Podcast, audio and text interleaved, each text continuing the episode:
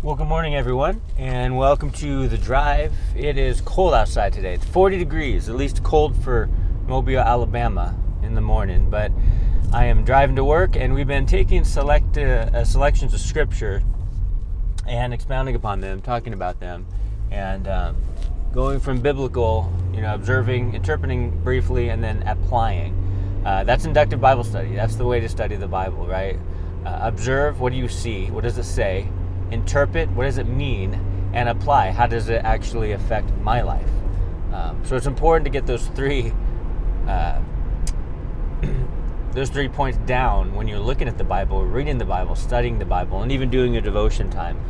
Um, but that's not what this episode is about. I was looking at james uh, the letter that james wrote. And uh, i've been praying right now about um, possibly uh, after I finish Philippians and Colossians and Philemon, Paul's prison epistles, going to James after that. It's a very direct letter, and, and how many of us know sometimes we just need things told to us directly, like straightforwardly, like just tell me, what do I need to do? And James is really he has that kind of um, you know tact or personality. He's he's that kind of guy.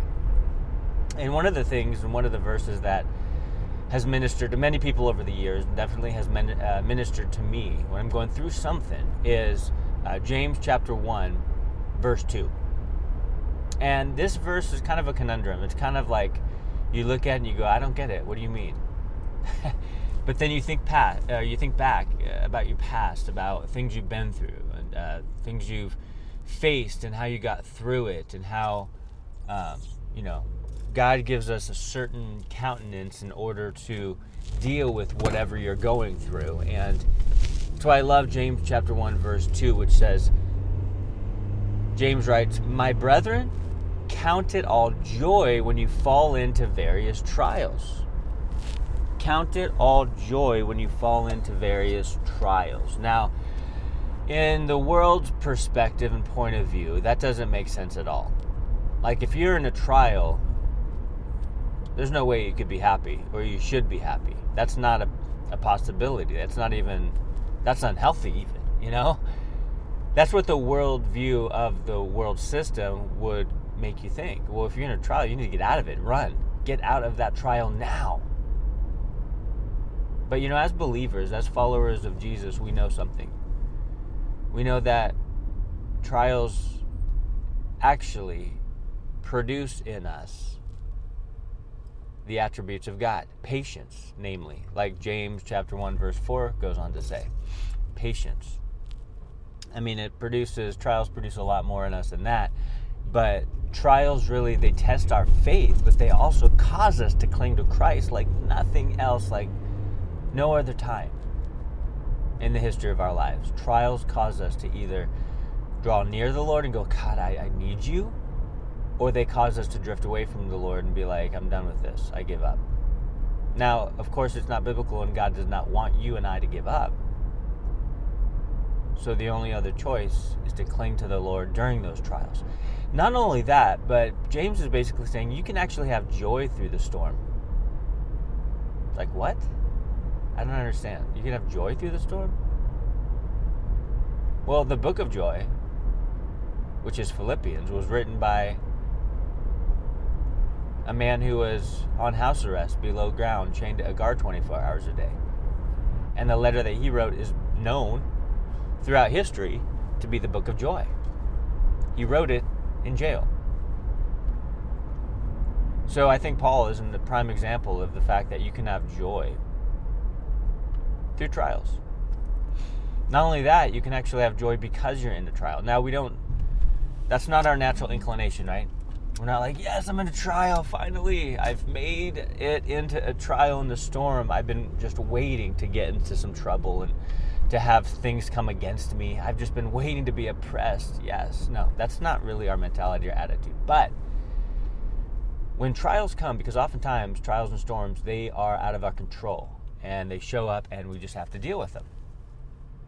But James is saying, listen, when you get a trial, when you have when you face something like a hardship, like, count it all joy because God's going to do something in and through that trial. He's going to work. He's going to have his way in and through that trial. He's going to refine you and grow you in ways that you never even thought you needed to grow. In other words, you can have joy in the trial because God knows what He's doing. And He doesn't use the trial to pummel you, He uses the trial to refine you. And that's the beautiful truth. And so instead of getting miserable, getting down, just getting just getting crushed and crumbling because of a trial, instead go, Lord, you've allowed this in my life. I'm going to see it as a learning experience. Lord, what do you want to teach me? What do you want to do in my life? That is the way to view trials, I believe. And looking at the scripture, that's what it says. Count it all joy when you fall into various trials. Know that God is working it all for the good.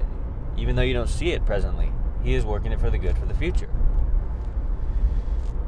So I love that. My brethren, count it all joy when you fall into various trials. And it doesn't say just that one trial that you're going to go through, various. We're going to have a multitude, an eclectic array of trials that we're going to face, right?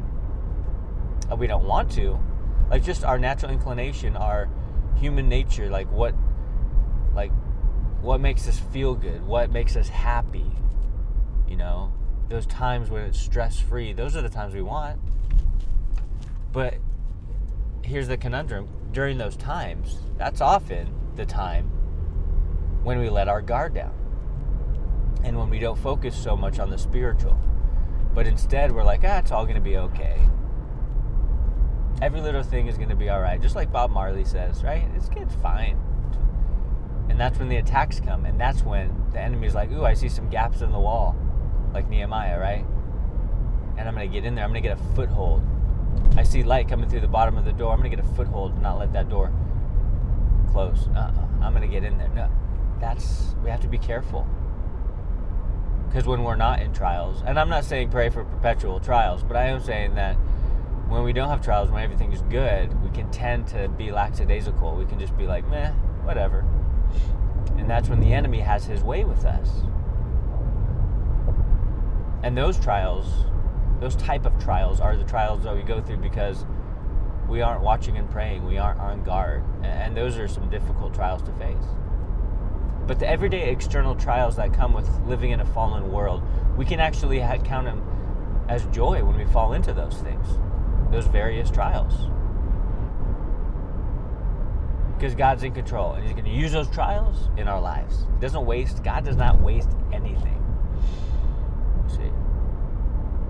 And so often life feels like just trying to navigate from one problem to another. Okay, that problem's fixed. Okay, now here's the next problem.